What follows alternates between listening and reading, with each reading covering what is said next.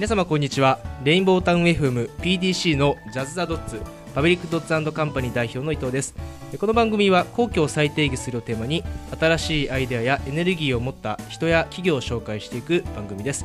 さて本日のゲストは磐梯町町長の佐藤純一さんとチーフデジタルオフィサーの菅原直人さんにお越しいただきました。今日はどうぞよろしくお願いいたします。よろしくお願いします。佐藤さんすごい声が。いやいやいや 非常に。ワイといやいやいやいや。あの今日ちょっと先に磐梯町のご紹介を町長にしていただいた方がいい,、ね、いいかなと思うんですけど、まあ、磐梯町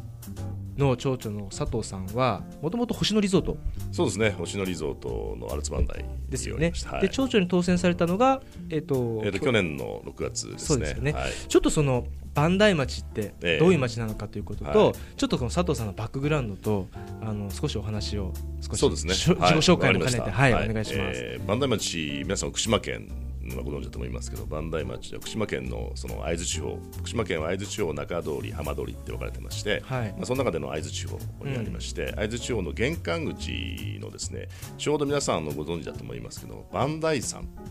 の、はい、ふもとに、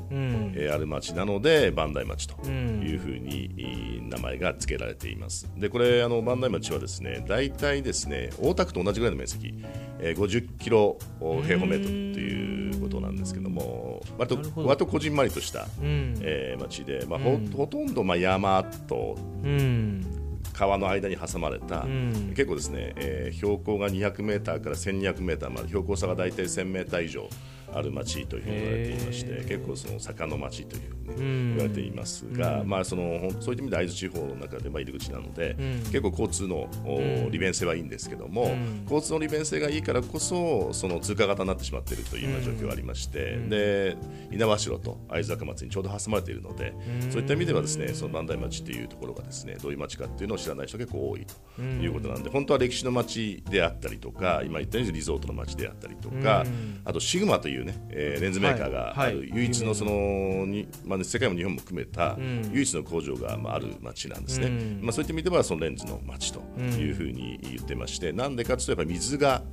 あやっぱりバンダさんのふもとだけあって、水が本当に綺麗だし、まあ美味しいと。いうところがあってその名水百選にも選ばれている町ということで、まあ、素晴らしいそういった意味では、えー、自然豊富でもあるしいろんな、まあ、その工業でもあるしリゾートもあるという、まあ、いろんな町があるけども皆さんあまりバンダシ知らないっていう町であるというところですね。東京からはどうやって行ったらいいんですか？東京からは、まあ、新幹線で、はい、えー、と郡山ですね、うん、郡山下車で磐越西線っていうローカル線がありまして、はい、その磐越西線の磐梯町駅というところで大体その、えー、と1時間20分ぐらいですね郡山で。そこから大体50分ぐらい、ですからトータルまあありますから2時間半から3時間ぐらいの距離ですね。大体300キロ東京からの距離にある町ですね、ねはい、じゃあ距離的に言うと名古屋ぐらいの場所でそうです、ね、時間で言うとちょっと大阪ぐらいみたいなイメージなんですね、はい、そうですねなんかバスとかも出てるんですかね？そうするえー、バス出てますね。バスあの会津若松とか、まあ猪苗代泊まっていくバスとか。東京からの直行便ってありますありますよ。東京の直行便ありますね。だいたい4時間ぐらいですかね。はい、4時間ぐらいで行くバスがあります。会津若松まで行きますけども。はい、磐梯町ってどれぐらい人があ磐梯町人口数ですね3500人です。3500人。えー、もともとピークが昭和30年代ぐらいがピークで8000人ぐらいいたんですけども、そこからも落ちてきまして、今3500人という状況になってきている過疎の町ですね。なるほど。はい、まあそういう意味で言いますと、まあちょっとここ今日の本題なんですけど、はい、まあその3500人ぐらいの町ですと、うん。はい、でその東京からまあ近いようで、うん、まあ遠くもないけれども、まあその気軽に行けるかちょっと気軽にまあちょっと行くにはちょっとまだもしかしたら難しいもあるかもしれないんですが、そこで町長になられて、はい、今その自治体の、えー、えーとデジタル化に、はい、えーとかなりこう力を入れてらっしゃるという話なんですが、ね。はい、これはまたなんか何をされようとしてるのかとか。そうですね。これがねすごく面白い話で、で私もですねあの実は震災後はい。えーまあ、町長になろうと思ったのは震災後ですよ。ですから震災後、僕はちょうどそのアルツバンダの総支配人をやってまして、はいはい、でその中で震災になって、でやっぱりいろいろとねその地元の人たちとのこう関わりがすごく増えてきたりしながらですね、この町、まあ、一緒に福島県全体どうしていくのかと、でもしくはそのその会津地方、そのバンダにどうしていくのか考えたときに、まあ、これやはりその自治体と一緒に連携してやっていくのが大事だということで、まあ、議員になったんですね。なるほどで議員になったらやっぱできること限られてきますから、そうするとやはり町長を狙っていきたいという思いはあったんですけども、まあ、どういう方向性でどこにしていくのかっていうのは、まあ、なかなかなかなかその分からなくて、その磐梯町をよくしていきたいというのはあるんだけど、どういう方向性でよくしていくのかっていうところで,、でそこでですね実は去年1月に出会ってしまったんですね。今日ここにいるここにいる菅原さんと出会ってしまった。で菅原さんからいろんな話を聞いたときにこのデジタルっていうのが、俺磐梯町をその変えてくれる一つの道具になるんじゃないかというのをピピッときまして。あれまだ1年前？はいそうですね。去年の1月雪深かったですけどね。はい。そうか菅原さんがなんかバンダ行ったんですよね。はい。あのちょうど私のやってる社団の理事で、はい、あのライフルの社長の井上さんという方が、うんうん、そこでねリビングエニアウェアっていう拠点を、うんやってて、はいはい、あの磐梯町の施設で。でそこに遊びに来てって言って菅原さんがやってる社,、えー、と社団ってなんどういうあの一般社団法人パブリテックといって、はい、まあ、テクノロジーで人々をエンパワーメントしていくと、まあ、自立したようにしていけるという形で、ね。まあ、共生社会をテクノロジーで作っていこうっていうことをやってるプロジェクトなんですけど。はいで出会ったと。そうですね。そこで出会って。でそこでまあそれ自体もそのテレワークの仕組みなんですけども、はい、そのリビングエニウェアっていうのがですね、うんうん、でそういうところでまあいろんな人たちと関わって磐梯町をそのいろんな人たちを集めてですね、はい、で磐梯町まあ磐梯町3500人ですけども実際にやっぱりよそ者若者若者と言いますが、はい、いろんな人たちを集めて万代町を変えていこうと。やっぱ自分の力っていうのは結構限界がありますから、うん、そういった意味では皆さんの知恵を借りてですね万代町を変えていこうという中で、まあ、菅原さんと出会ったと、うん、でこれがやはりそのあとやっぱデジタル化っていうことがですね、うん、やっぱこの時代に合ってますし今の流れに合ってるし、まあ、これを大きく変えていくにはやっぱデジタル化がすごい必要だというふうに、考えてますし、あとはそのやっぱり町民全員やっぱ僕はあのえー、町民を幸せにするっていうのをやっぱりね、はい、大きな公約にも掲げているんですね、うん、そのためにはやっぱりデジタル共生社会っていうのが非常に大事だということをですね知りましてこれはもう絶対デジタルなんだなということをですねあとはやはり僕は民間出身ですから行政に入ってみて実際行政自体がやっぱりそんなにねまあ、進んでないわけですよ、うん、民間の方が全く進んでるし行政自体はこんだけクローズでやっぱなかなかその進んでない状況、うん、で本当に古い仕事をしている状況の中でこれはやっぱ行政を、うん、もっと効率化してうまくこう魅力的にしていけば、もっとですね行政変わっていくんじゃないかと。民間以上に変わっていく力はあるので、ですから民間のいいところと行政のいいところを掛け合わせて、そのためにはデジタルが非常に大事というふうに考えて菅原さんが、えーと、デジタルオフィサーに就任したのが去年の11月1日ですね。11月1日ですね。はい、じゃあ、11、12、1月、で今、まあ、まだ3か月半。ですね。あこの3か月半は、なんかどんな感じで、こう、町長と菅原さんは、こう、やり取りというか、やってるんですか？やり取りですか、うん、もう、もう、もうあらゆるチャンネルを使ってですね、まあもちろん磐梯町、私の住んでるところからだと往復7時間かかるんですけど、うんうん、まあそれもありながらも、うん、やっぱり町長はほらもう民間の経営者出身なんで、はい。はい、やっぱりこう、チャットツール使ったりだとか、うん、リモート会議ツールも使えるんで、あんまりその距離感を感じない。なるほど。あの、町長とやってて。ただその下の課長のレイヤーに行った時に、急に距離感が7時間出てくるんで、この7時間を、やっぱり埋めるのがまず一番最初の作業かなと思いますけどね。それどうやって埋めたんですか？もともともうだから町長はデフォルトで使われる方だから、はい、もう関係ないですね、うん、その課長課長。あ課長まだ埋まってないです。あそれ埋まってないですね。埋まってないんであのこれからあのそれを面白い。あの一部でもねこの間も校長先生もあのリモート会議に参加した参加するとむしろえこれいいじゃないってね。そうなりますからね。なったんですか、この間あの学校視察行ったら校長先生とかも、いやもっとこれやっていくべきだと思うんですっても、もう二小の校長なんかねもう ICT 化も完全進めますと。言ってますからね。すごいですよ ICT 特化してきますと。そうです。なんでかというと、やっぱりその生徒数が減ってきてるわけですよ。はいはい、で減ってきてる中で、今、複式も学級にもなっちゃってるし、そうすると何が必要かというと、その実際、学校自体をにやっぱり魅力をちゃんと出していって、学校生き残っていくためにどうしたらいいか、自分の学校生き残るためにはどうしたらいいかというところで、デジタルを使っていきたいと。それ特化していきたいということですね。で注目を浴びてそこに来る生徒を増やしたいという考え方ですね、まあ、割と民間的な考え方ですよ。えー、そうですね。あれはびっくりしましたね、えー、それやっぱり実際使ってみて体感できたからですか？あそれもあるでしょうね、あとね、もう一つ思ったんですけど、トップが変わったからだと思いますね、あのあの一中とあの二小の校長先生3人と話したときに、みんな言ったのは、やっぱりトップがそういう意向だから。私たちもやるって。あの やっぱりだからトップ変わると大きいなってあのもちろんそういう素養もあるぐらい柔軟な方たちなんですが、やっぱり聞いてやっぱ皆さんあの一様にそのトップのあのやっぱその方向性っていうのはあの正しいと思ってるしだからこそやっていくんだってことをおっしゃってたのは、い、やあのほら佐藤町長ももともとは町議会議員をされてたじゃないですか。で菅原さんは現職の神奈川県議でしょ、うん。はい、で僕ももともと横浜市議会議員、うん、だからある意味ここみんな議員経験者なので、うん、あの一つこう分かる話として、トップダウンだからといって、うまくいかないことってのあるじゃないですか。現実にはあの日本全国見た時に、それがなんでバンダイは今の話で言うとスーッと降りてるのかってやっぱりなんか工夫があるんじゃないのかなっていうのはちょっと知りたいところというか、うん。トップダウンだからなんか本当になんかもっといろんな工夫というかコミュニケーション？いやでもトップダウンっていうか方向だけはトップがこう出すんですけど、うん、でもやることはボトムアップなんですよね。そうですね。基本的にはやっぱり理解してもらわなきゃいけないし、うん、やっぱその一番大きいのはやっぱり職員の理解ですよね、うん、えー、その理解をしなければ、あの実際それを上に上げることはししないっていうか、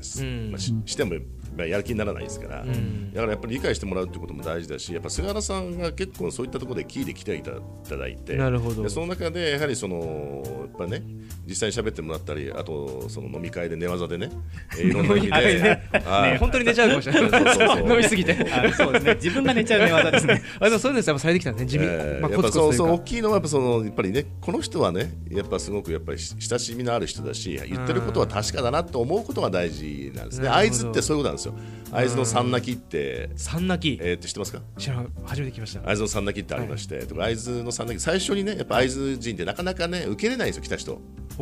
だからその受けれないから最初泣くというんですね。なるほど。で何年かいるとあそう受け入れられるんですよね、はい、受け入れられた時にそのあ気持ちの温かさに泣くと、うん、で最後に会津から出ていく時にやっぱ泣くと。実は会津の三泣きっていうふうに言われてるんですけどですからなかなか会津人って心許さないっていうのがあるんですね、えー、ですからそれだけまあ硬いっていうかですね。だだからもう入り込んでしままえばすごくもう仲間っていう意識がすごく強くて、まあ、そこでやはりその早く入り込むっていうことでなかなかそれがとけあの普通ねビジネスベースだと入り込めないから、うん、そうするとそこで距離感が空いてしまってっていうところがあるんですが、うん、まあ、菅さん結構うまく入り込んでいただいているので、えー、もう議員とも飲んでるし課長とも飲んでるし、えー、もうそういった意味ではその A 線飲んで。もう A 線ね、えー、あのあのあいつのすごい有名なお酒なんですけども、はい、A 線何十杯飲んだか分かんないですね。そんなに？何升です何十升飲んだか分かんないです。いやだってたった3か月ちょっとでそこまでコミュニケーション縮めるって結構大変じゃないですかだって。いや大変ですね。だってそこに暮らしてるわけじゃないから機会もありますからね、えー、ただですねあのさっき町長から人口が3500人っておっしゃったんですけど、うん、世帯数1200なんですよ、はいはい、これって私よく説明するとき言うんですけど、うん、豊洲の一番大きいタワーマンション1本分なんですよ。なるほどね。職員も70名ぐらいなんですよ。この間のあの、うん、えっ、となんだっけ。えっ、と新型ね、はい、肺炎の、はい、あの要するに船あったじゃないですか。あの横浜のね、あのクルー、あれ三千五百人なんですね。あ れはちょっと、ちょっと今今今のちょっとブラックなジョークですけど。ブラックなジョークですよ今ね。なるほど。いやだからそういう意味では私も大きいね神奈川県とかも何万人でこの議員さんだけでも百議員さん百五人で議会職員が 百人いるんですよ。万代町の職員あの議会職の職員少ないんです。なるほど。だからその顔が見えるんですよね。だからそういう意味ではそのそういう意味ではやりやすいしレバレッジが効かせやすいですね。うん。ちょっとそのデジタル化のね、はい、詳細をちょっと聞いていきたいんですけどね、いやいろんなことあるじゃないですか自治体の業務って、うん、どういう優先順位とか何から手つけていいかとかそうなんかどどどうなってるんですかその？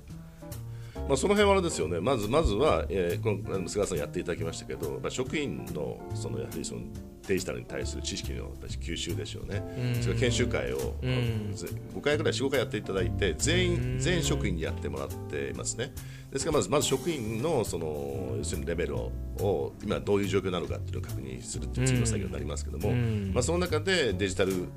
のそのレベルを高めていって、でそれをまず共有していくっていうことですね。あとはそのデジタルの高い人そういったのが高い人をそのポジションに置いて、うん、でそのそのカー全体を、まあ、デジタルのそのレベルを上げていくっていうことがステップとしてありますよね。えー、具体的になんかどんなお話をされるんですか？あもうすごい基本的なお話ですね、まあ、結局みんな情報が整理されてないんで横文字ばっかりで、うん、そういうのを一旦脇に置いて、うん、本質的な話します、うん、むしろデジタルよりも、何のために皆さんはこう行政で働いてるのかってところから入ると、ね、逆に整理をされて、でそのために今までのような人物金を投じるやり方っていうのは続かないよね、国ももうお金もないし、その中でそのデジタルを使っていくと、こうレバレッジが効くのが分かるよね。でそこで自分ごと化をするために、LINE だとかそういう身近な事例を出すとみんなこう意外とスッとあの入っていく感じですかね。なるほど。うん、LINE はもう年齢問わず皆さん知ってるんですか？大体9割5分の人やってますね。やってますね。えー、大体やってますね。そうなんですね。はい、じゃそれやっぱインフラなんですね。インフラです。はい。そうなんです。だからそれがインフラでしょっていう時にハッとするわけですよ、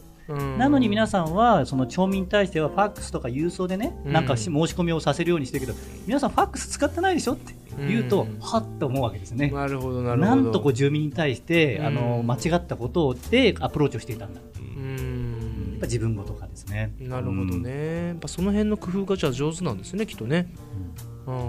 じゃあ問題意識はもう醸成されてきてる感じなんですか？そうですね。問題意識は醸成されてきてるけどもやっぱりその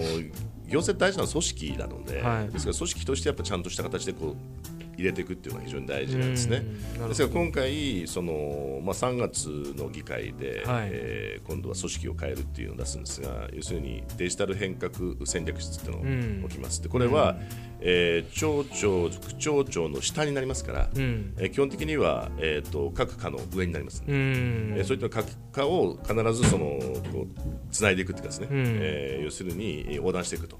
いうことになりますね。なるほど、ね、えー、各課の諸問題をそのを全部的に総合的に解決するというような部署になってきますから、そういった意味ではその組織として動くというのは非常に大事ですね、えー、ちょっとそこの組織の話をこれから詳しく聞きたいんですが、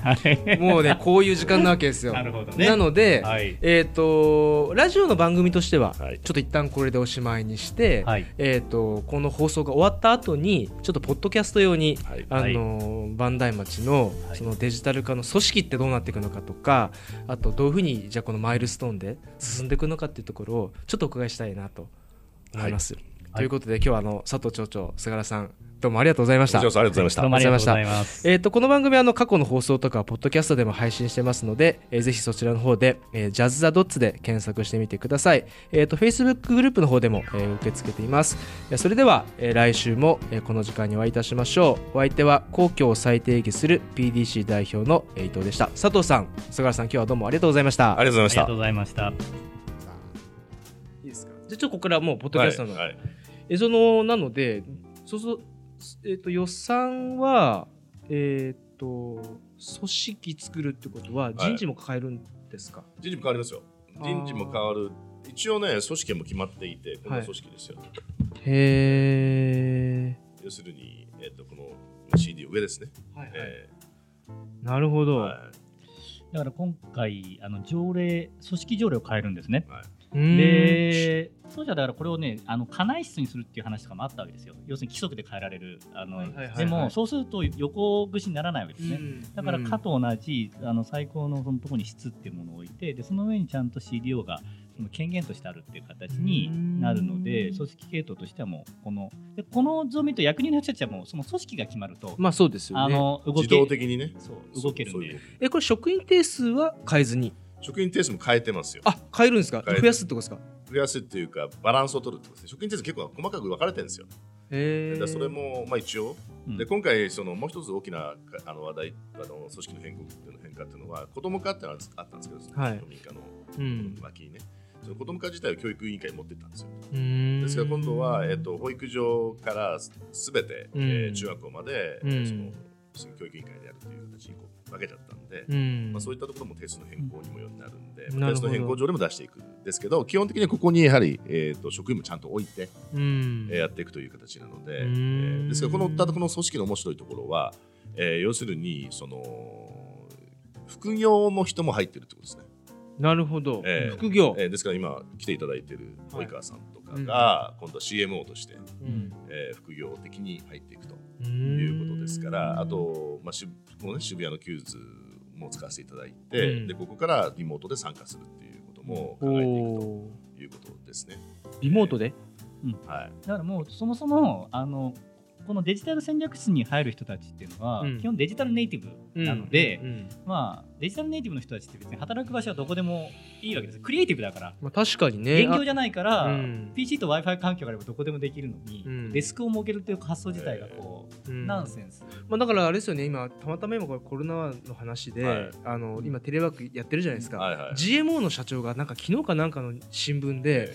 全然困ってないっていうか、ね、会社が、そう動いちゃってるっていうのはなんか言ってましたよね。ですから帰ってねリラックスしていろんなこと喋れるしいいんですよ。で本当に今ねまあ Zoom なんかでやっていけばもう全然もう問題なくできちゃいますし。そうなってくるとじゃあその磐梯町でこのデジタル、えーと、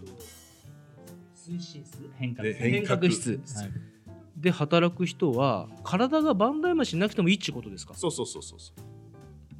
新しいことするんですかむしろそうじゃないと、うん、あのクリエイティブな人材って大抵島内とかに集中してるわけじゃないですか。そうねそうね。だからそもそも、え人がいな,、いないですね。うん、うん。なるほどな。来るね、さっきね、菅さん言ってましたけど、7時間かかるわけですよ。うんね、その7時間ってもったいないですよ。うんうんうん、実際ね。ですから、その7時間を逆に言うと、そのここのところで7時間使っていただいた方が、リモートでね、いいわけですよね。なんかそう考えたら人材とかいろんな仕組みがなんかこうバーチャル化していくのかもしれないですね、うん、あととリアルとバーチャルの両方というか、はい。うん、なるほどな。そうそうそう、ね。まあ、本当に将来的にね議会自体もバーチャルになっちゃうかもしれないし、うん、えー、それぞれがね。そうですね。だからおそらくですね日本で初めてのですねデジタルネイティブな自治体組織だと思うん。デジタルトランスフォーメーションってネイティブじゃないからこうネイティブにあのそっちにするためにこうトランスフォーメーションしなきゃいけないんですけど、そもそも最初からそういうふうにしなきゃいけないんでだからちょっとねあんまり大きな声で言えないですけど必要になるのはですね一番こうそこら辺に弱い政策課長がこう兼任する可能性、ま、あの ガラケーガラケーを使っている。それがですねここだけはもうデジタルネイティブあの、うん、CDO の言うこと絶対なんで 王様ゲームじゃないですからあのここだけはもうベースとしてはもう人事恐ろしい。チャットするとかそういうものがクラウドが前提で物事動きますからっていうのはこれはもうしょうがないですよねでもねその人はやっぱり一番そういった意味ではこういうねゼロから10になるわけですから、うん、一番見ててもね、変わってってんだみたいなことが見えるわけですよ。なるほど。あの人が変わるんだったらっていうのはやっぱり職員も見てるわけですよ。なるほどね。そうですよ。俺はもうガラケーなんだって言ってるわけだから、うん、もうスマホにはしないって言ってるわけだから。じゃあ逆にその人がその先、エバンジェリストになるかもしれないですね。あなります全国の自治体に対してね。俺がこんなに変わったんだみたいな。一番全国行脚してほしいですね。ってことですよね。日本のために、うん、その全国行脚じゃなくてもしかしたら Zoom でいいかもしれないってい話ですよね。ね。もう別にもはやもはや。講演依頼がどこから来た時に。そうそう行く必要ないでしょそうそうそうそうそうそう。そう出てこないとダそうそうそうそう。ですよね。どうしても会いたかったら来いみたいなね。そうですね。ね、スケジュールもね詰まってい、はい、どこの自治体どこの自治体ってね。面白いな、あそうですか、ですがこの今日今来てる前田さんって、ねはい、あの要するにあれなんですよ、えーと、IT の会社で、はい、アイクトというあの会坂松のに入ってまして、うん、でデザイニウムという会社の社長さんなんですけど、うん、実は私の近所なんですよ。なるほど、えー、もともと香川出身なんですけど、はい、私の近所で入ってまして、だ彼も本当にそういった意味ではあのここのところに入っていただいていろん。な形で動いていただきたいなと思っているんですけど、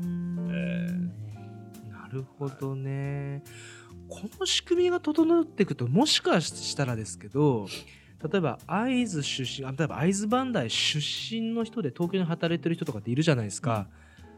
まあ、子供がいるとちょっと難しいかもしれないけど住民票ここに置いて東京で働いて、はい、納税はちゃんと磐梯町磐梯町に入って、はい、で東京からなんか自分のリソースで、はい、えー、となんか磐梯町になんか提供するとかっていうそういうなんかなんでしょうできるかもしれないですね。それはあれですね、ふるさと納税の進化版みたいなもんですね。そうそうそうそう。えー、で実はもうこれ戦略に入っていて、あもうすでにそういう人材もピックアップしていて、もういるんですね、うん、実際も磐梯町出身で、こっちでクリエイティブな仕事をしてる人がいて、うん、だからこの今までふるさと納税でお金で寄付するんですけど、もうちょっとスキル寄付みたいなね、うん、あのそういうことももう念頭に入って、そうするとこのキューズの拠点とかが生きてくるわけですね。いやその時にだから住民票を磐梯町に置いてもらった方がいいと思うんですよ。もうそれはもう全然あのテクニカルな話なんでそうしてもらったらもっといいねね子供がいるとちょっと小学校が問題になっちゃうけど、子供がもし例えばもう私立あ多分ねもう中学生とか高校生で、もう私立行ってますだともうえっと住民票が磐梯町になって東京暮らしで困ることないと思うんですよ。おそらく、まあ、なんかあるかな？あで実はもうその学校の教育の話自体も今ちょっといくつかの自治体ともう単位交換を自由にできる仕組みにしようかっていうねあのそういうもう検討に入ってるんでだからもう教育のそのテクニカルな話ももうクリアです。あそうか、うん、だからもう理由がない。うん。理由がない。割とねあの簡単にできるみたいですよ。そう。あそうですか。そう。そう。両方の教育庁がまあ要するに教育委員会あそれはすごいね。すればできる。あそれはすごいですね。えー、ですからもうね夏の間とか、うん、ねあっちで勉強しますみたいなこともできるし。そうすると、うん、東京一極集中って言葉がなくなるんだ。つまりバーチャルでババーチャルで要は東京で働いてるけど税金はバンダイに入るわけですね。そうですね。まあ、そそこまで愛を持って磐梯町来てくださればね、えー、要するにねそこに住所があればってことそうそうそう、うん、そういうことも全然可能、うん、うん、そうかだからななんだろうこれだけテクノロジーが発達したのにまだその総務省のと地方創生ってなんかこう戻るお金に交通費つけたりとか、うん、移動が前提なんですよ、うん、移動は別に移動の必要な時だけでよくて、基本はもう移動すらいらないよっていうのがもう磐梯町の発想の根幹にあるんで。なんかそのすっごく分かりやすいけど磐梯町がこうなってきたなってこう分かるというか変わったっていう姿が現れるのでいつぐらいになるんですか？イメージっていうか。割と早いんじゃないんですか？早いですよ。だってもう CM も起きますからね、もう、うん、あとはもうマーケティングしてね 出てくるんじゃないですか？いや人ってあと形あこれねああね、うん、えっと、一番早いのは今回幼保育園に、はい、えっと、新しいやはりその仕組みを入れるんですね。でこれがそのえーと、スマホを通していろんな情報が、えーと、幼稚園保育園の先生から、うん、えー、今子供とこうだったよとかっていう情報が入ったりとかで今日は休みますよっていう情報がもうスマホでできるような状況になるのででまずそれからまあ分かりやすいかなと思います、はい、あと次はやっぱりあれですよね窓口。窓口。改革プロジェクトって今やっていて、うん、で窓口のそのサービスを、まあ、来てもらうんじゃなくてプッシュ型に変えていこうと。要するにもう子供を妊娠すれば自動的にいろんなもののその提出しなきゃいけないものっていっぱいあるじゃないですか、そういったものをすべてもうプッシュ型でこっちでやっちゃいますみたいな。もうそういう仕組みにしちゃおうかなと思ってます。なるほど、ね、でそれがもうリモートできるようになればさっきおっしゃったようにあの住民票は磐梯町に置いてるけど東京で働くってことも、うん、あのいろんなやり取りもリモートでできますよね。できるし、うん。多分一番赤いのは7月1日を一応その戦略室のその設置予定日にしてるんですけれども、はい。うん、そこであの多分いろんなものの形になるんですか。組織もできるしで、うん、球場の拠点ももう、うん、あの来年度起き始めてますから、もう物事が動き出してるんで、多分かなり見える形であのなんかリモートワークって言葉すらもう必要ないぐらいな形になってると思いますけどね。楽しみですね。そうですね。楽しみです、ね、やっぱりなんか形になってくると世間って気づくというか、うん、形にならない時って言葉だけでなかなか伝えるの難しいじゃないですか。か難しいです。デジタルってなんだ最初の頃だとデジタルってなんだそのなんでそんなことする必要があるんだみたいなね。まあそうですよね。そういう話になってきますからね。楽しみだな。なんか他にちょっとこう言い足りないこととかなんかありますか？ちょっと今日喋ってねみたいな。私ですか、いやでもあのやっぱりこう磐梯町はねこうちゃんと手続き踏んでやってるとこがすごいなって思いますね、うん。うん、あのこの手の話ってともするとメディアに乗っかることだけを目的にして、うん、あの先進的っていう割にはあの党のそのまず住民の人、あと議会の人、あと職員もそのセクション以外の職員の人は、あの他人事だよってところが多いじゃないですか、この点とだからあんまり結果にならないけれども、磐梯町はですね本当にあのもうね三役からちゃんと話をして、で議会にもちゃんと話をしてその上で CD を置いて、で職員全員にその研修をして、まあ、全員が腑に落ちたかどうかわかんないですけどとりあえずリテラシーを上げる作業をしてってやった上でのここに入ってるんで、なるほど、まだだからドローン飛ばすとか AI をするとかそんななんかこう華々しいことって何一つ言ってないんですよ、だけどやっぱそれをちゃんと一個一個着実にやってるところが、あのすごいしだから僕は結果につながるんじゃないかなって思ってますね。そうですね、形が整ってきた時はわっとなんかこう注目が集まる気がしますねなんか。そうですね。だからやっぱりその課題はね一般的にある課題なんですよ、うん、実際に、うん、そそこの間をどうねそのデジタルで、うん、縮めるのかっていうね、ここでやるのかっていうところなんで、うん、そこら辺の理解をないしないと、うん、デジタルデジタルって走っちゃうと、うん、やっぱその何やってるか分かんなくなっちゃうので、うん、やっぱりそのデジタルは道具ですっていうところから入ってるので、まあ、そこそそこが大事だなと思いますね。そうですね。まさにそうですね。デジタルは道具ですここがやっぱこうぶれてないのがうちの磐梯町のすごいところ、ともするとデジタルが目的になりがちなんで、はい。なんかまたちょっと形が出てきた時に、はい、あのより、はい、なんかまたちょっとこういう形で、ね、させてもらえると、また発信できるのが今からまたこう違うステージになってると思うので。まあ、この3か月、4か月でステージも変わってますからね、うん、実際。に。えー、いや、すごい。まあ、6月に一緒にしたばっかりですからね。うん、そうですよね、まだ1年経ったらしないですもんね。1年経ってないですから。えー、すごいですね。